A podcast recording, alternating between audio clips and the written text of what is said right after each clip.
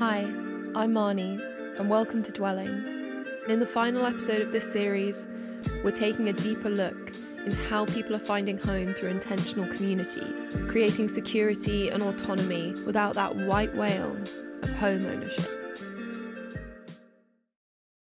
When you think of home, what do you think of? I mean, ho- home is probably partly about the people. Um, I mean, I live in the basement, so I, I hear people's footsteps quite a lot. Maybe it's my housemate singing. She's got a really lovely voice, and uh, yeah, she like works a ridiculous job. She does 14 hours a day, but um, sometimes, uh, but like, yeah, when she's awake and at home, um, so knowing that I can go into the kitchen and that there's probably someone's brought something home from work, um, or you know, there's, there's a cooked meal on a plate with my name on it because someone knew that I was coming home late. Community is something that can be hard to find. Feeling isolated is something that is becoming increasingly familiar in a city that is growing denser with people by the day. And housing and home has a role to play in this. Short term lets, lack of housing security, needing to move as rents increase rapidly.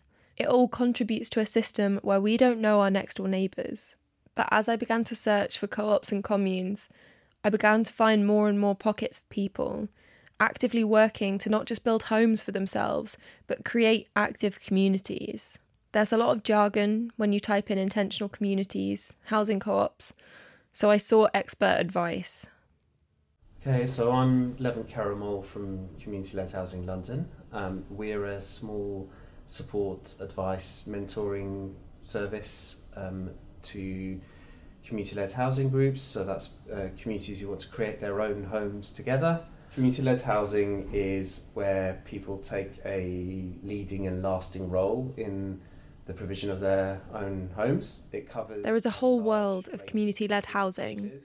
But for this episode, we're focusing on housing co ops, and they're founded on three principles. Three points. One is that communities are engaged in the development. Secondly, that, and I think probably quite crucially, that the community group or organisation has a formal role in the ownership, management, or maintenance. And finally, that any benefits are protected in perpetuity. So, um, where there is affordable homes, that those stay affordable in perpetuity, so in the long term. It could also be other kind of social or community benefits, um, and there's a there's a kind of a, desire to keep those kind of locked in legally, formally within the scheme. I think one of the, the, the key unique um, point about community housing for me is the empowerment of residents. So, on a tradition, if you imagine a kind of traditional setup, you've got a developer providing houses for people and they're on the receiving end.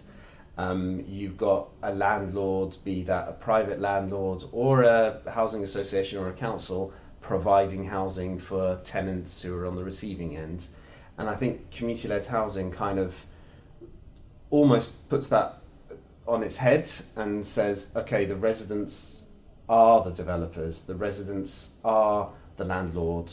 Definitely, there's a strand of it which feels a lot like what we might call collective ownership. Mm. So, uh, the ownership of the home doesn't belong to the individual family, it belongs to the collective you know housing cooperative and yes those individual members are tenants of the cooperative but they're also their own landlords so mm-hmm. it feels a lot like they sort of collectively own all of those homes i, I think what keep many of them were set up in the um, 80s you know starting from the 70s there's a history linking them back to the um, squatting movement, many of those ch- turned into co-ops. when people think of co-ops, I think the image that most people have in their minds is not dissimilar to a commune. But I'm guessing what you're not thinking about is this.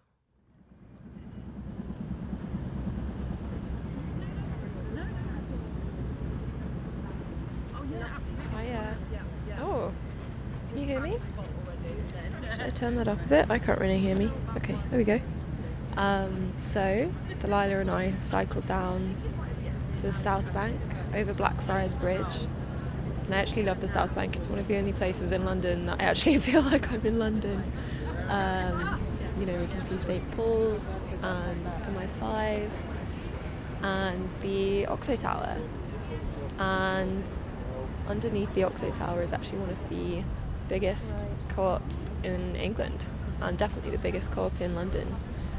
And the amazing thing about it is a lot of the South Bank you walk along um, is part of the co op. The businesses help to fund it. There's social housing right in the city centre, which feels extraordinary. And everything about down here is so swanky. I just can't believe there's a co op here. Um, you know, I can see the River Thames looking so kind of brown and unappealing, but I just honestly think it's one of the most fantastic places. It literally looks like it's on a postcard.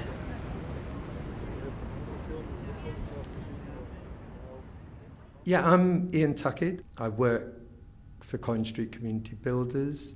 I've been involved now for nearly 40 years in uh, Coin Street. Well, Coin Street came out of a campaign uh, back in the 1970s, 1980s, where the local community only was made up about 4,500 people. When I first moved into the area in the 1970s, it was, oh, it was grey. At the weekend, there was no one around.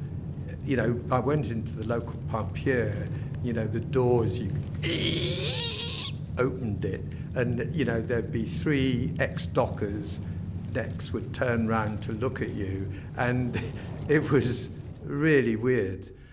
And the problem with that huge loss of population, which was driven by planning policy, which you know, wanted to see the area become the city in the West End, not a residential area, was all the shops closed, all the schools closed, and it was becoming impossible for people bring up families. Um, and so the feeling was if we managed to get more housing built, then we would be able to make the area one which people could live in as well. And uh, the first co op that I was involved in uh, was at the bottom of the street I lived in. And it's been going 40 years now, Hatch Row. And I'm curious because when you first started thinking about like, because you basically got to build your own community from scratch, and I'm wondering like what it was that you were looking for and I don't so much means in terms of like the physical space, but in terms of like the, the experiences of the people who were going to live there. We were part of the community that lived around, and um, it was, you know, very active. Uh, you know, we had community newspapers, we had an action centre, all sorts of stuff going on, and you know that is part of a community where people meet each other and it's easy to meet each other. And, but very much we envisaged that it would be family based and a stable community. Our ideal was a mixed community, but predominantly a stable one where people stuck around, got to know each other, and it was a sort of place where you could easily do that. And it has grown, and, and um, you know, now you have uh, babies from three months old in the nursery um, through to youth groups, um, mixed intergenerational stuff.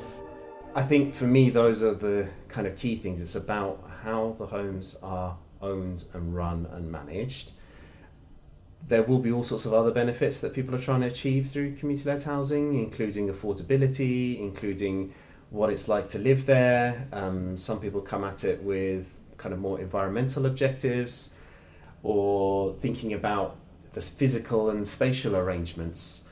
Or perhaps it's about some some groups. Um, it turns out you know ownership might not be the key thing, but it's really about control over the management and maintenance of the homes. So if you're your own landlord, maybe you can get your repairs done properly, and that's the real day to day experience. And I think it kind of comes down to back to that point about control and empowerment and controlling what matters most to you. I can carry one of the one of the teas if, if that's easy.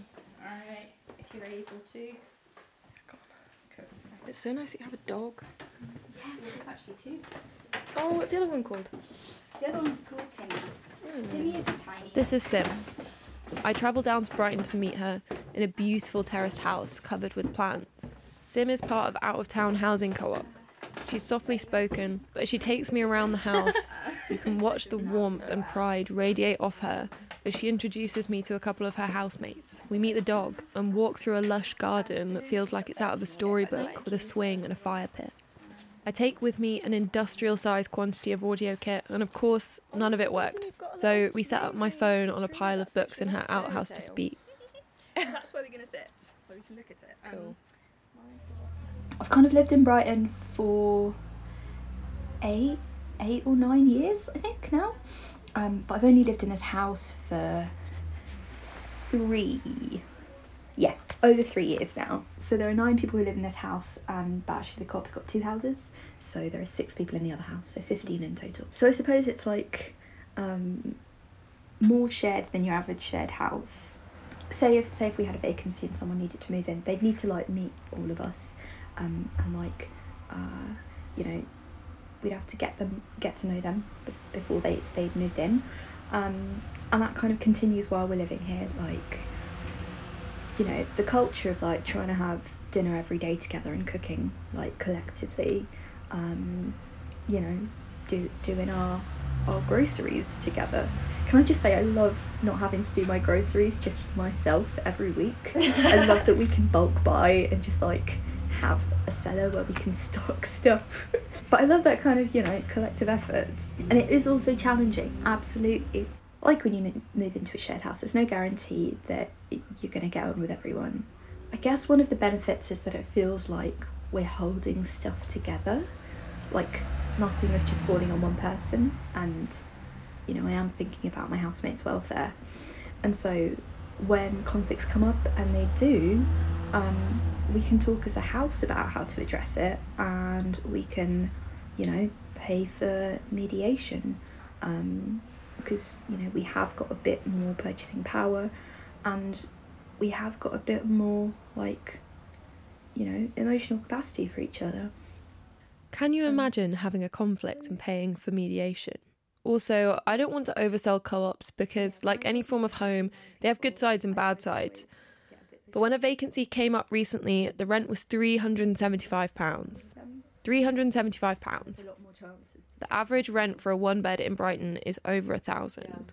Yeah, and also I mean because there's obviously a significant amount of community that goes into it, but also I was I was amazed when we were walking through the house that everyone has like I guess things that you wouldn't get in a rented house like the like the the plunging pool or the the chest freezer. Yeah, yeah. or like a dog. Like these really simple Uh-huh, uh-huh. things. Yeah. That Yes. like aren't aren't possible in rented housing. Yeah it feels quite empowering. Yeah i just i walk into rented houses now and i really notice the like bare walls and lack of furniture.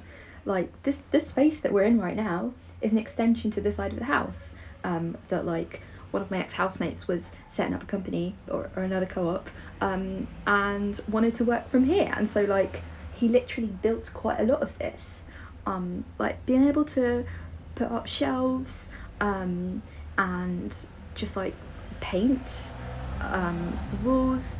If there is something that's going to be beneficial for the house, then we can probably do it. You know, we have like monthly work days where we try and work on maintenance things together.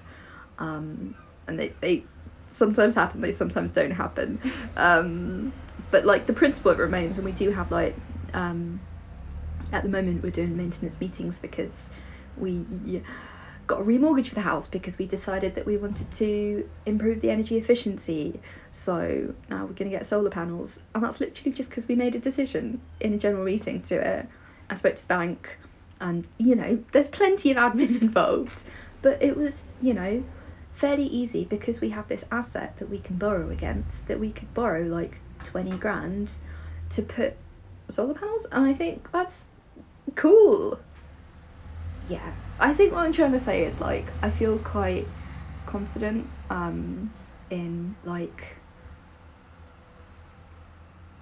I, you know I, I could probably stay here as long as I wanted to as long as I you know kept contributing and yeah uh, but but I want to you know I want to like contribute to this project so I do I think it's safe to say that as a culture, we're fairly obsessed with home ownership. Since the selling of council houses in the 1980s, owning your own home hasn't just been a way to find home, but an aspiration that meant security.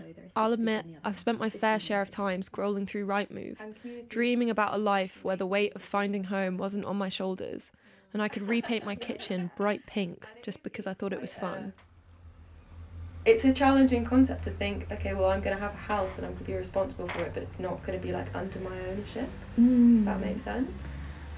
Yeah, well, I mean, I think when we're buying houses, we're looking for housing security.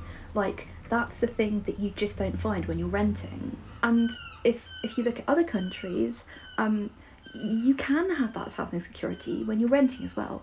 Like better renting protections are absolutely um, the like kinds of um, people who I work alongside. Unfortunately, in this country, kind of under the political climate that we live in, you just are, are, are not very likely to have housing security unless you own your house. And that's a really sad thing to realise. Um, but through housing co-ops, yeah, I've got housing security. So I, I, I guess once you're in a co-op, there's no real reason to leave unless you really need to. That does mean some of the ones that were set up in the 80s that have just had people staying there and it gives them what they need. Um, so why would you leave? Um, it gives you the kind of the control and the responsibility that you would have if you were owning a home directly yourself. Cheap rent, built in community, security. As I dug into these projects, there was something utopian about them being able to create homes as you see fit, using it not just as a roof over your head, but to create societal change. So, my question is why aren't more people doing it? I think if you live in a co op, um, you are fortunate in that you are getting fantastic housing in the centre of London. You know, you can walk most anywhere, but it comes with responsibilities and it's quite a lot of work. There are a whole load of barriers, um, which I think we spend quite a lot of our time trying to work through the system and trying to find ways through. On some levels, if you think about it, you know these are startup organisations with no real assets. Often, that you know they won't have a huge amount of money to start off with. They won't necessarily have a huge amount of technical knowledge and they are trying to do something that's a you know a little bit unconventional still compared to the normal approach. So we've got a number of groups that kind of typically approach their local council and say we'd like to do this. Mm-hmm. and depending on the council the reaction might be well why should we help you when we've got thousands of others on our waiting list?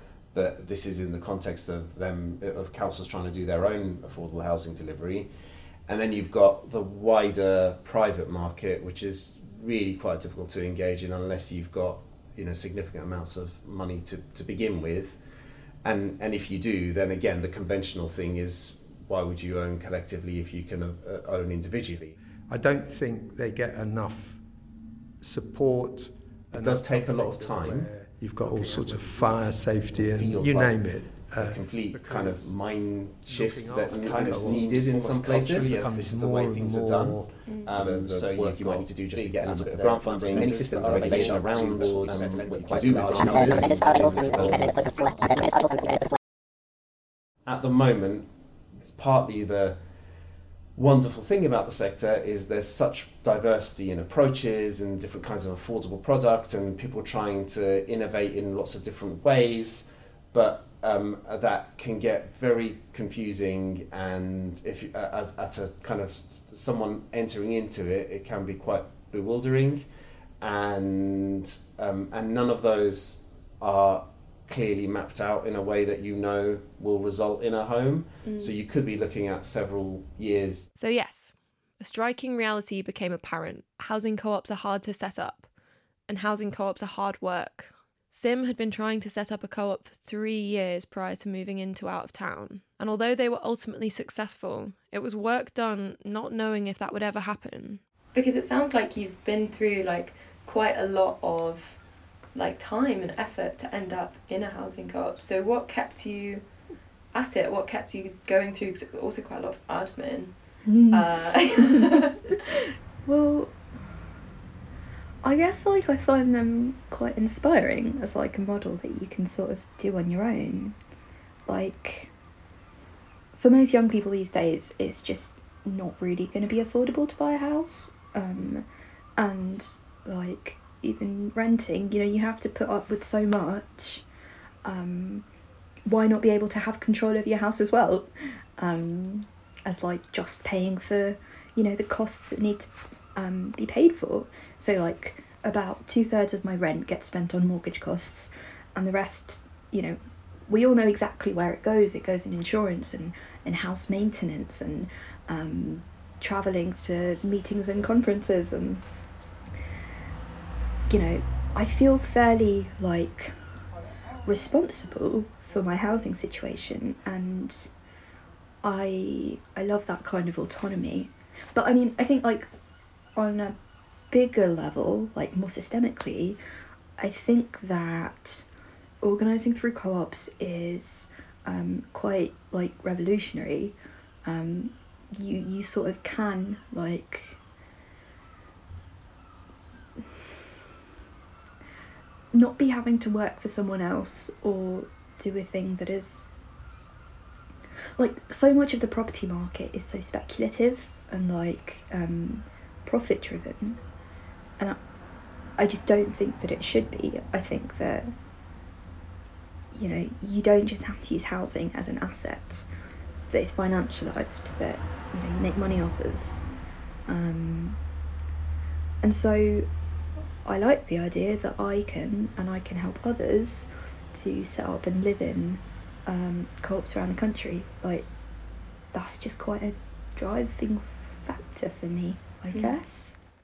I think that what has really changed, planning, you know, it used to be a thing of thinking about an area, its different uses, and we know it's over time made huge mistakes, you know, um, all the cars. When we first um, got involved, all that developers wanted in this area was offices. Housing was a complete no-no, and we got criticised at the first inquiry uh, because they said, "Well, no family is going to want to live in the middle of this town," and you know when we said, "And actually, it's going to be social housing," they said, "Well, I mean, they'll." Leave their motorbikes out in the front gardens. They'll hang their washing from the balconies. I mean, you've, you wouldn't credit what was said. But actually, it's really important to have a mixed community. You know, I'm a great believer in planning, but what has happened with it a bit. So, local authorities very much have been pushed by government to make their money out of development rather than getting central government grants. And the result of that is they tend to say, do whatever you want, build as high and as wide and as um, whatever. We just want the money. And that is no way to do planning. The whole basis of planning is to plan from a community public perspective you know, this is a world where we are all going to have to change um, to move towards dealing with climate change. And one of the changes is not just to demolish old buildings, um, but, you know, to refurbish them, keep the structure and rebuild. About 50% of a, a building's carbon footprint is takes place during its construction.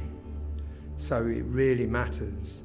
You know, now looking around what do we want to do in the future, um, we're looking at much improving, you know, Bernie Spain Gardens, a lot more planting, the sort of level of flowers and so on that you can only have if you're managing it with a lot of community volunteers and support. Home is more than a house, it's a whole community for me.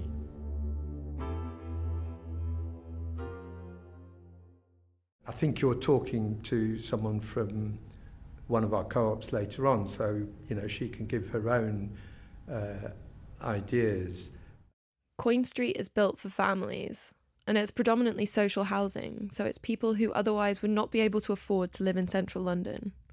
I mean, who can really? After speaking with Iain, it left me with a question What was it like growing up in a co op? So, my next interviewee walked in, small and quietly assured. Oh, okay. I quite like reading graphic novels, but I read a lot of other stuff too, Mm. like um, biographies. Biographies. Yeah. What kind of people? Mm, like inspirational people, like Michelle Obama. I like one of her books sometimes. And what is it like living in Coin Street? Well, I really like it since the neighbours are really nice and you have a good view on the balcony. Well, they're really nice when they say hello, and I used and I'm friends with some of the children there. Well, like Coin Street's really nice because there's a lot of options to do when you're bored. Like you're not really bored when you live in a car because you've always got things to do. Um, people are really nice here, friendly. I go to um, Colombo a lot and Queen Street here for, on Mondays for like homework club, and they're really helpful there because they help you with homework.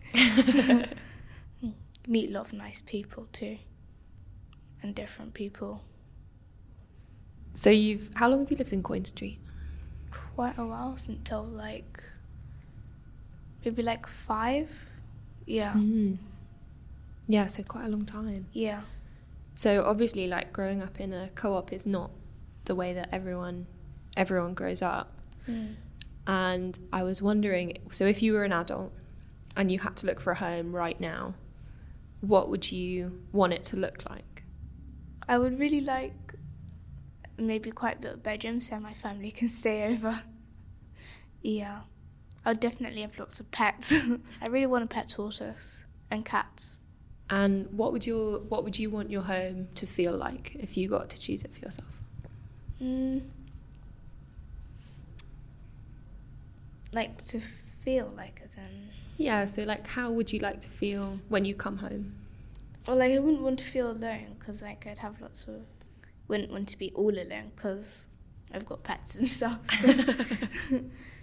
um, like I'd really like a nice, like, not too bright, but like, like a nice sunny room maybe, like yellow walls or something. That'd be nice because like it makes you feel like more warm, I guess more like happy when you see the colour yellow. And is there anything that you sort of like worry about when you think about housing in future? Well, I'm worried it might be a bit expensive since like prices are going up a lot, so and lots of people can't really afford rent at the moment. So I'd like a good job, like a doctor maybe, but they're not being paid enough lately. But I really want to help people when I'm older, so. So, so a couple of questions I've been asking everyone is so I've been speaking to all kinds of people who live on like vans and boats, and I'm asking them what they think is important to feel at home. So, like, what is makes you feel like most safe Mm. and most like you can be yourself and do anything you want. Yeah, 'cause like I wouldn't feel safe in a community where people aren't nice or you know where they just ignore you all the time. Um, I'd be I w- I wouldn't think it would be a home if I wouldn't know anybody there. Yeah, no, absolutely. I guess it's kind of about like taking power into our own hands and realizing that we can do that. We can create social change, um, even just as individuals or collectives of, you know, 5, 10, 15 people. Um, like collectively, we have kind of built this um, co op over, you know, a decade, 15 years. Um, and absolutely, like, together we, we, we can like pull off um, a strike action or a demonstration or like really concretely like support someone who's been wrongly arrested or is unwell. Um, I think all of us like can see um, through living in the house that like and through making decisions together that we can do that on other scales and other spaces as well. Speaking with Sim, and actually speaking with everyone over the course of this series, has reminded me that given a little bit of time or resource, people can not just create a wonderful space for themselves, but it enables you to go out into the world and pour your time and energy into whatever it is that is meaningful to you. But although the people I've spoken to have been carving out their own spaces, the fact is that they are small pockets in a country of people that is struggling to create home. And these alternatives take time. Even though a lot of the ways we've spoken about are cheaper than renting, you need to have the luxury of time to do your research, to keep up with the admin, keep abreast of the changing laws, whatever. And not everyone has that luxury. I struggle to think about how to end this series, what the final note should be, because to be honest, it can be really bleak. The housing system in this country is undeniably broken, and it can get so complicated. So I'm not going to talk about what it is now or make up solutions. I'm just going to say what I know. Over the course of this series, I've been asking all of my interviewees what home means to them. What does it feel like? Everyone has different answers, little things that turn their dwelling into a home. But actually, what people wanted wasn't extravagant or complicated. At the end of the day, what people want from home is quite similar. They want to be able to change their space to suit them, you do really rapidly start to kind of build your own little culture somewhere like that. They want to know that they have a community around them. I w- I wouldn't think it would be a home if I wouldn't know anybody there. They want to feel safe. Knowing that everything's okay, yeah. And it is that simple.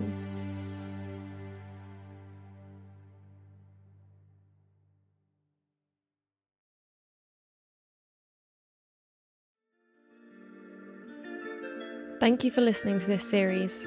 I want to firstly say thank you to my interviewees who I've spoken to over the last six months, everyone who let me in for a cup of tea or just met up over Zoom. I want to say thank you to Tom Bett for listening to all of the episodes, giving feedback on each one, and listen to me witter on about ideas and sound design and panic that I was never going to finish.